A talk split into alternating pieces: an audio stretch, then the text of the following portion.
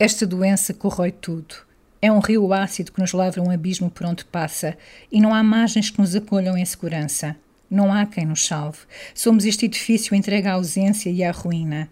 Este perigo incompisco para quem nos habita apenas de fora. Página 198, Cair para Dentro, de Valério Romão. Olá, eu sou a Cristina Margato e este é o Palavra da Autor, o podcast sobre livros do Jornal Expresso.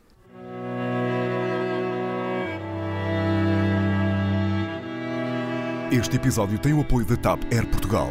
Dê asas ao seu negócio e ganhe dinheiro enquanto voa. Adira já ao programa da TAP para empresas em tapcorporate.com. Valério Romão, bem-vindo ao Palavra da Autor. Autismo, o seu primeiro livro, não me foi vendido sem aviso. O livreiro, atencioso como poucos ainda são, disse-me: vá com cuidado. Não percebi. Se é por causa de se chamar autismo, não se preocupe. Sei ao que vou. É mais do que isso, respondeu-me. Autismo, publicado em 2012, tirou-me de facto do lugar, ou de um lugar de conforto.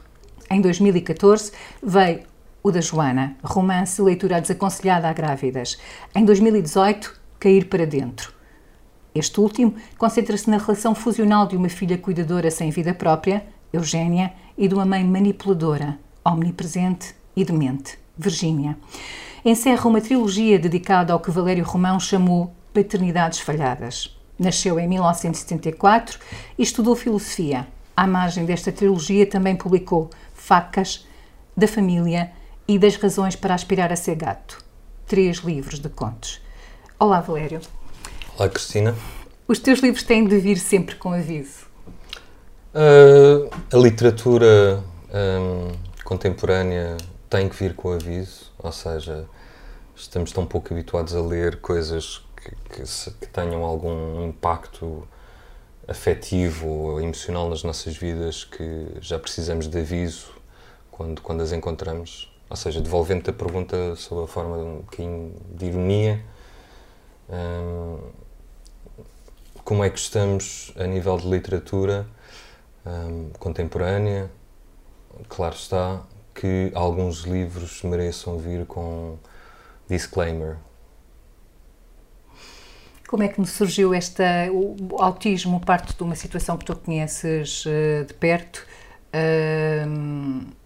e mas os outros tiveste que ir à procura destas histórias, não é?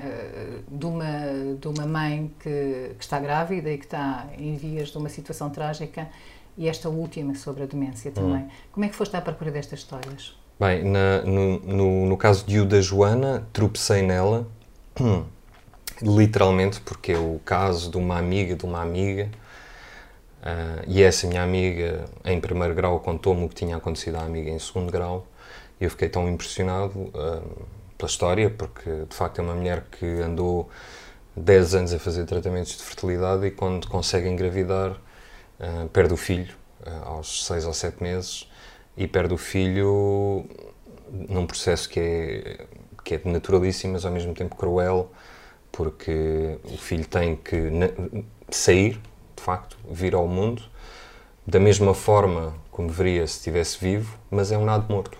É um contrassenso, é um paradoxo lógico para, para alguém, acho eu. E a segunda, a da demência? A segunda, uh, eu andava à procura de qualquer coisa que tivesse a ver com este conceito de paternidades falhadas e, e achei que a inversão de papéis ou seja, colocar uma filha a ser mãe quando ainda não foi de facto, me parecia um processo interessante e qualquer coisa, uma ideia é, capaz de ser explorada. É engraçado porque tu logo em 2012, quando publicas uh, Autismo, tu já dizes que é o volume 1 da trilogia. Portanto, já tens esta ideia na cabeça de que vais escrever mais dois livros e, te, e já lhe dás um, um, subtítulo, Paternidades Falhadas. Hum. Isto significa que tu já andavas a escrever há muito tempo? Não, eu escrevi o autismo e quando publiquei o autismo já tinha boa parte de o da Joana feito. Portanto, aí eu pelo menos já tinha dois livros, o que fazia com que estivesse relativamente tranquilo. Um, no que concerne a, a trilogia, se falhasse era só 33% de falha, o que poderia ser desculpável. Uh, depois fazer o, o ir para dentro, escrever o Quer ir para dentro foi bastante mais complicado, mas, mas sim, tinha a ideia de uma trilogia à partida, porque logo depois de escrever o, o, o autismo, apaixonei-me pelo da Joana e, e, percebi que, embora não, não estivessem ligados a, a nível de narrativa ou contexto, estar, estavam ligados a nível de tema. Para mim foi muito fácil perceber que aquilo era um tríptico. Tu, na, tu, tu neste último, que ir para dentro, que é, que é o que temos hoje aqui sobre a mesa, hum, tens, uh, trabalhas a forma de uma forma, trabalhas a forma de um, de um modo específico. Uh, ao, ao, princípio pode ser difícil uh, perceber se é a mãe ou a filha que está a falar, ou qual delas é que está a falar. Uhum. Houve essa preocupação com a forma em todos eles, ou seja, tu tiveste sempre presente de que a forma do livro também era uma espécie, não era só uma narrativa, era também uma, uma seria uma personagem? Hum.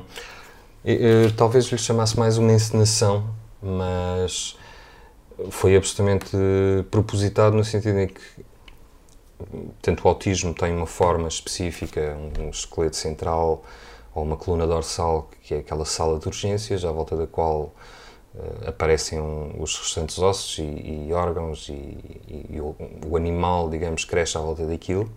O da Joana é um plano de sequência, não mais do que isso. É, é uma espécie de documentário com tipo uma câmera atrás da Joana, só que a câmera filma por fora e por dentro da Joana também.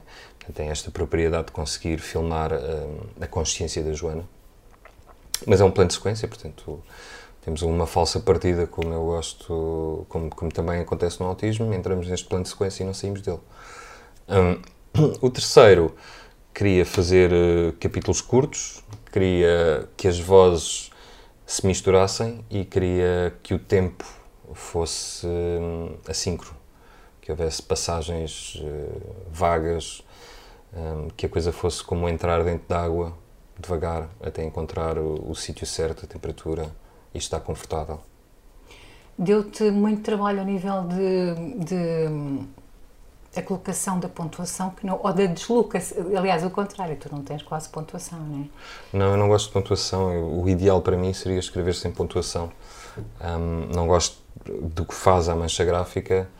Também não gosto de maiúsculas, mas suporto mais, como meto muito poucos pontos finais, acabo por ver muito pouca maiúscula. Não gosto de travessões Existe, é só uma mariquice. Este não gostar não se reflete em mais nada a não ser uh, aplico nos meus livros e não. Uh, se o editor concorda com isso, não. Mas isso dá a oportunidade ao leitor de criar também uma, uma narrativa diferente, porque de facto as vírgulas uh, ou os pontos.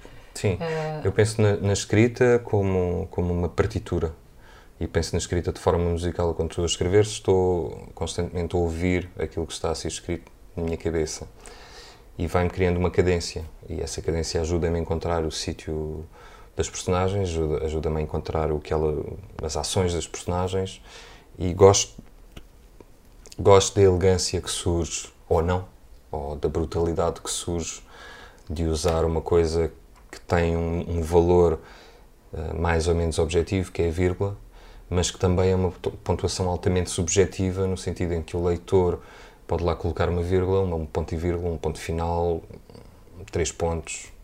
Torna a leitura mais ativa.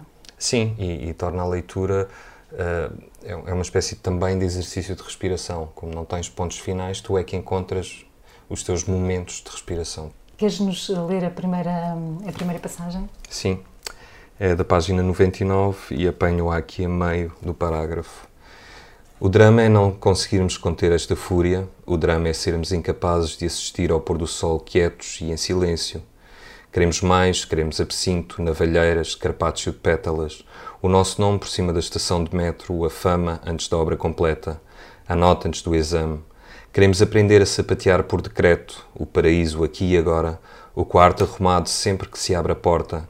Que todos os animais nos conheçam pelo cheiro e nos lambuzem de afeto Queremos, sobretudo, não ter que sair de aqui, de joelhos, vergados pela manhã tombando reta como um piano sobre o nosso crânio lavado caoticamente de cicatrizes. Queremos desnascer, como dizia o outro, voltar à vida dentro de ovinhos de Páscoa e ser distribuídos à porta da escola e fazer felizes os miúdos, fazer felizes alguém. Queres falar desta passagem? É um tema que já vem do autismo. Sim, uh, é um tema É um tema que eu costumo enquadrar numa uma tese contemporânea, se calhar sempre existiu, que é eu quero mudar o mundo, mas não consigo começar por arrumar o quarto, que é uma espécie de paixão pelas causas distantes e, e o desleixo por aquilo que está próximo. Uh, querer tudo por decreto e, e, e, sobretudo, cuidar de coisas sobre as quais não temos qualquer tipo de influência. É uma espécie de ativismo à distância e acho que é uma coisa que terá sido é mais contemporâneo do que propriamente eh, da época moderna, porque pressupõe comunicação à distância e pressupõe essa comunicação à distância é que permite que nos preocupemos também com causas muito distantes. Mas não é só isso, é também o, o, o terem-nos convencido que a nossa vida ia ser maravilhosa, não é? Não estarmos preparados para as dificuldades. Também. Isso, isso aparece já, ou seja, nós não estamos preparados para cuidar dos outros, não estamos preparados para perder um filho, não estamos preparados Uh, e, e, ninguém está preparado para estas tragédias, mas a verdade é que, se calhar, no mundo contemporâneo estamos ainda menos preparados porque crescemos numa época de progresso, em que hum. nos disseram que as coisas iam ser sempre melhores, não é? Sim, eu acho que sempre fomos enganados ao longo da história, no sentido em que a, a idade adulta, à, à, luz da infância, parece sempre uma coisa muito melhor do que depois acaba por ser. Um, e talvez essa desilusão seja transversal a todas as épocas a nossa, como domamos a natureza, um, associamos isso de algum, a, de algum modo a ter domado a morte, mas não é, não é o caso. A, a desgraça, sob todas as formas, continua a parar sobre nós e pode acontecer a qualquer momento. E de facto, quer dizer, há 1800 até 1800 não havia um quarto, como dizia o, o Walter Benjamin, não havia um quarto numa casa onde não tivesse morrido alguém. A morte era uma coisa pública, era o último ato público de uma pessoa. Nós saneámos a morte das nossas vidas.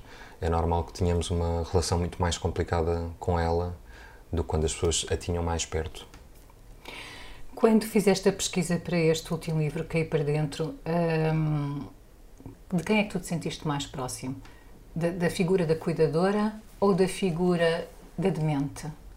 Eu sinto uma grande simpatia pelas duas, porque hum, a cuidadora, a pragmática, a mulher de, de direita, uh, aquela com os pés assentes na terra, aquela que diz precisamente antes de mudar o mundo tens de começar por arrumar o teu quarto. Sinto simpatia com este lado pragmático, intensamente pragmático e intensamente feminino, daquela que que dispõe uma casa, um, um lar e, e, as coisas que, que, que, rodopiam à volta disso, organiza tudo e, e tem tudo controlado e, e, é uma força da natureza e ninguém se, ninguém se intermete entre o que ela quer e ela. E depois sinto simpatia, claramente, com aquela que tem ataques de poesia e que tem que ficar fora de casa enquanto aquilo não, não passa e que tem o sonho, não sei se de arrumar o quarto ou de mudar o mundo, mas de, de contribuir de algum modo, com uma forma um bocadinho mais lírica de estar no mundo. É claro que tenho que ter simpatia também com ela, depois é, é professora de filosofia, uh, eu venho de filosofia, portanto, mais simpatia terei por ela. Aliás, tu, tu através dela, colocas algumas ideias neste livro. Isso é uma necessidade de, de, Não consegues pensar, é difícil para ti não pensar o mundo sem aplicar daquilo que, que descobriste da filosofia? É difícil porque deu-me de facto uma grelha conceptual vastíssima para. e ensinou-me a pensar, não é? Que é uma coisa que dá jeito em qualquer ocupação que se tenha. Eu sou informático uh, e a filosofia ajudou-me muito a ser informático, porque deu uma grelha, um, uma estrutura lógica de pensamento, um, utensílios lógicos e, e, e a lógica aplica-se a qualquer, a qualquer, a qualquer empreendimento no qual ela seja necessária. Pode ser a engenharia agrónoma, pode ser a informática, pode ser a cenografia, pode ser. Quer dizer, não está nunca mais. Queres ler a segunda passagem? Quero. Esta é um bocadinho mais longa. No início, dormir na despensa custou muito. Era cheiro a terra e a cebola e o medo de que o chão se abrisse quando a mãe puxava o cordel da lâmpada. O cubículo subitamente transformado num ralo para onde escoar a vergonha. Na verdade, nunca quisemos ter uma menina, dizia ela de cada vez que me gabavam o sorriso. Imaginava ainda o ruir das prateleiras e a chuva inclemente dos frascos e a mãe, de manhã, a explicar aos Silva o desaparecimento dos vivos. Estava tudo aqui ontem à noite antes de fechar a porta. Deus é testemunha de que digo a verdade. E eu já longe, naufrágio de outras águas, a ser acolhida um dia por uma tribo de índios, como os que viram num filme de domingo à tarde, selvagens em tudo menos no trato com as crianças. E eu crescendo na sombra generosa de uma tenda hexagonal, ensinando aritmética a troco de lições de arco e flecha, e pintando de ocre o rosto engelhado das mulheres lambidas pelo sol. Mas o medo nunca se lembrava de mim, senão para as coisas dele, e assim que a luz sumia do céu caseiro, sem nunca revelar a filigrana de estrelas pelas quais eu pudesse fixar, fora de mim, os apertos do coração, enrolava-me sob as mantas, como os bichos quando têm frio ou quando dormem ao relento, e rezava Pai Nossos de enfiada, esperando que o Senhor, na sua proverbial omnipotência, velasse até pelas crianças dos sítios esconsos. Com o tempo, fui-me rodeando de amigos. O Sr. Alfredo, uma batata à qual desenhava um bigode muito farfalhudo, com uma parte de tinta permanente e bastante cuidado, para não lhe lascar a pele e precipitar-lhe o apodrecimento. E não vivíamos numa abundância que permitisse substituir o Sr. Alfredo, mais a família, sem que a mãe ou os Silvas dessem conta e revistassem a despensa. E só era possível brincar com eles e levá-los a passear enquanto não exalassem aquele cheiro que vem de mãos dadas com a morte e os seus soldados. Por isso, cada bigode, cabeleira, a Dona Chica, que vivia num terror permanente de gatos, chapéu ou saia plissada, duas irmãs muito amigas, exceto quando vinha a comida para a mesa, era executado com a minúcia e a precisão possíveis para quem trabalhava à luz da vela. Das poucas vezes que tinha que refazer a família por completo, ora porque surgia uma visita inesperada num almoço domingo e alguém cuidava de ter batatas que chegassem para não passar fome ou vergonha, quando dava conta da mãe ou da Dona Rosa procurando pelas batatas em falta, de acordo com o inventário mental, apressava-me a ir ao tanque lavar a roupa e os traços do Sr. Alfredo e da família, e quando a mãe, por descargo de consciência, voltava a procurar pelas batatas na despensa, sentia-me como se estivesse na posse embrionária e grosseira da magia pela qual, no circo, se fazia nascer pombas dentro de caixas absolutamente vazias.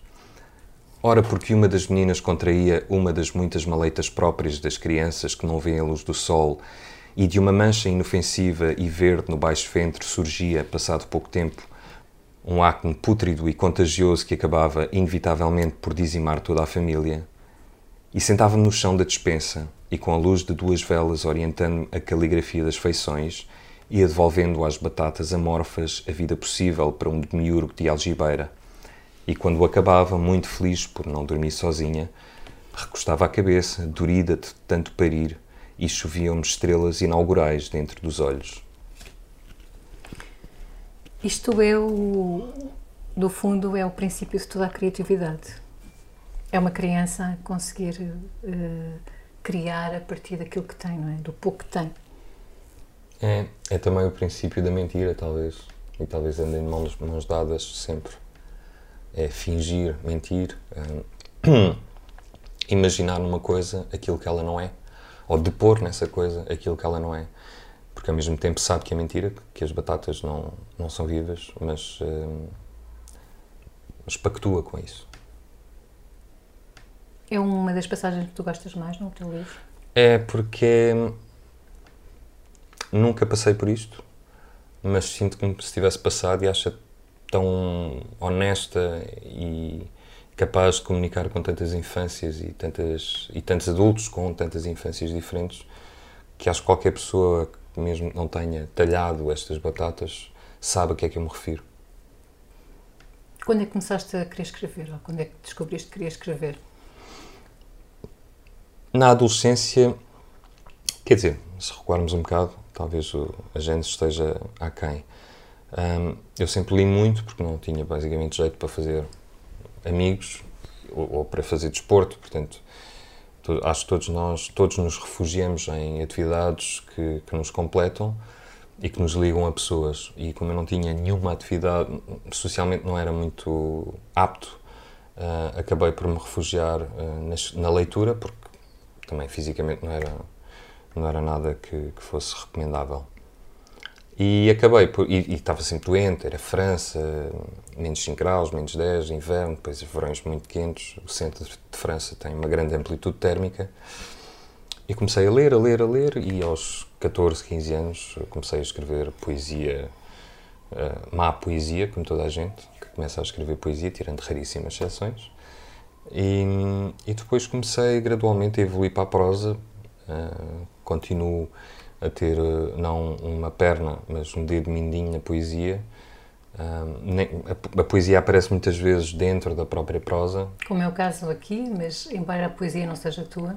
Sim, uh, achei que era mais interessante homenagear de algum modo aqueles, aqueles poetas de quem eu gosto e aqueles livros de, de, que eu gosto do que propriamente estar a produzir qualquer coisa minha para acrescentar. Porque acrescentar se está tudo aqui. E depois, porque de certa forma, homenageia também a profissão do escritor, que é por excelência e primeiramente ladrão. É? Vampiriza, rouba, vai buscar bocados da realidade e das conversas e das pessoas com quem se cruza para fazer um livro. E assim achei que, assumindo a coisa, eh, tinha um, um encanto extra. Se tivesses que apontar quem mais vampirizas, quem seria? Uh, eu acho que são. Eu acho que são os meus amigos, provavelmente. Aqueles que todos os dias me contam coisas, me contam coisas insólitas, outras não tão insólitas, mas que me comovem e, e, e, muitas vezes digo, até em piada, eles já sabem disso: olha, vou roubar isso. Portanto, é, é preciso ter cuidado. Ser amigo de um escritor é um perigo. É, uh, há uma. Há um, uma espécie de meme, ditado, aforismo. Um, se um escritor se apaixonar por ti, tu nunca vais morrer de alguma forma estarás presente eh, em todo, mesmo que diluída de modo homeopático, estarás presente de algum modo num livro, num, em vários livros. Ou... Mas isso também tem o, outro lado, que é as pessoas podem se interessar por ti, por ser escritor, porque acham que assim vão passar a ser eternas também. É, nunca me aconteceu, não sou Nunca assim. pensaste não, nisso? Não, não, vendo assim tanto. sim. Não, não, vende, não, não é questão de vender, é questão de existir naquela página. Sim, sim. Não, Fazes parte de um livro. Prefiro pensar que é pelos meus, meus olhos magníficos e, e este cabelo. Olha, a memória. Este livro é sobretudo sobre a, a, a, perda da memória. É uma coisa que te preocupa? É um assunto que tens tratado? Que, te, que... Eu sempre me preocupei com perder a memória ou perder a razão, mais do que propriamente morrer. Quer dizer, é difícil também dizer isso porque, estando vivo e sem dores, é muito fácil dizer que me preocupo com a morte coisa mais simples e mais. Quer dizer, é uma coisa tão próxima ontologicamente, mas tão afastada a nível de, de, de existencial que é quase um contrassenso. Aliás, é o reflexo do humano, é? um contrassenso com pernas. Um, preocupa-me, sim, preocupa-me, claro, pois uh, conheci muitas pessoas um, ou que tinham perdido a razão ou que tinham perdido a memória e, e há uma forma de morte antes da morte. É uma morte em vida. É, é uma dissolução da identidade que é a única coisa pela qual, um, ou através da qual, este ponto de vista funciona enquanto ponto de vista. E consegue organizar e consegue. De tal modo consegue fazer coisas tão simples como ir buscar um copo de água ou fazer coisas tão complicadas como ir a uma repartição de finanças. Sem identidade, nada disto é possível. Tu escolheste ainda uma terceira passagem. Sim. Na maior parte das vezes não temos noção do ponto de viragem da vida, da súbita curva a partir da qual perdemos o rastro do norte que nos servia de farol. E só mais tarde, muito mais tarde e desfeitos das ilusões juvenis de felicidade e completude, contemplamos em contrapicado aquele momento terrível no qual a imposição de uma escolha ditou o rastro de dor e perda que tem sido o pão nosso, do nosso caminho. E é tarde, irremediavelmente tarde, e alguns de nós se sobram no charco quando todos os outros aparentam ter pé, outros desistem do óbice da escolha e naufragam lentamente no vinho, outros ainda perdem o uso dos músculos do sorriso e gravitam a meia haste o resto da vida, reduzidos voluntariamente a uma versão tão espartana do humano que a vida parece estar para eles como a penumbra está para a luz. Isso não é um momento antes da tragédia? Ou seja, é um momento de não retorno. Sim, sim, ao mesmo tempo é, é a solidão que esse momento acarreta. Porque o facto é hum, que os viúvos, os órfãos, os bêbados, hum, os deprimidos não estão num, num, num grande hospital, num, num grande prédio, juntos, isolados dos outros. Andam à nossa frente, passam à nossa frente todos os dias. E é o que está aqui na. Algum, alguns de nós sobram no charco onde todos os outros aparentam ter pé. A vida parece ter um processo mais simples para algumas pessoas, ou algumas pessoas parecem ter uma chave mais adequada para a vida, e outras acabam por afogar-se no mesmo charco onde estes têm pé. E isto também é uma metáfora para esta solidão que acompanha todos aqueles que, que estão em perda, de algum modo, e que estão ao lado dos outros. Eu escolhi uma passagem que é assim. É uma passagem mais sobre a repetição. Com a mãe foi tudo muito gradual. E se ao início tudo se regia pelo compasso da paciência infinita, eu repetindo-me e repetindo-me até as palavras perderem o esqueleto do sentido. A minha mãe fazendo as mesmas perguntas de dois em dois minutos. A gata, o curso, uma nespereira que tínhamos no quintal da casa antiga, à qual ela nunca deu atenção. E eu sim, e eu que sim, e eu que não, que a gata isto e o curso aquilo, paciente com as dobras do tempo. E de cada vez que perdia o tino por um minuto e respondia torto, acabava invariavelmente a chorar. Primeiro às escondidas, na casa de banho, fazendo ao espelho aquele luto em fatias e logo mesmo à frente dela. Isso por vezes. Ela reparava na minha tristeza nua. A maior parte do tempo eu era apenas uma peça de mobiliário antiga a que já não se presta atenção. Uma função tranquilizadora, o ponto à boca de palco para o ator amnésico, a gata, o curso, Anes Pereira, Eugénia. Esta, é quase uma passagem que surge praticamente no fim do, do, do teu livro. Hum, é como se não houvesse saída. É como se tu. Uh, não, não, não existe saída para quem chega a este ponto. Sim, ao mesmo tempo o luto como, como estávamos a falar há bocado, porque isto é uma, é uma morte em vida, não é? É uma dissolução da identidade, mas o corpo ainda está lá. As funções vitais mantêm-se até, até bastante tarde. É fazer este luto às fatias, como ela está a dizer, ao espelho. Este luto às fatias, no sentido em que não se pode chorar por uma pessoa por uma pessoa morta que ainda não está morta. É um, e que não está viva. Está num limbo. Então o luto também é um luto de limbo, de algum modo. Isso acontece também quando se tem um filho autista. Hum. Como acontece no teu primeiro romance. Sim, embora o luto aí seja da criança ideal. Uh, o, luto, o luto corresponde a uma criatura que nunca existiu, no caso de um filho autista. Há uma expectativa que nunca se cumpriu. Exato. Neste caso corresponde a uma identidade que já foi, que já deu provas, que já, já esteve maximizada. E que já teve poder, que é o caso desta Exato. mulher. Ela era presente da junta. Sim. Diz-me, os teus próximos livros, se é que já os começaste a escrever? Não faço ideia. Mas vão conter aviso? Ah, não sei, acho que não. Acho, acho que vou-me afastar da família. Não me apetece escrever mais, não tenho mais nada para dizer sobre a família, acho eu. Depois o destino há de, há de me pregar uma partida ou não. Uh, queria fazer uma coisa. Queria fazer uma coisa distante.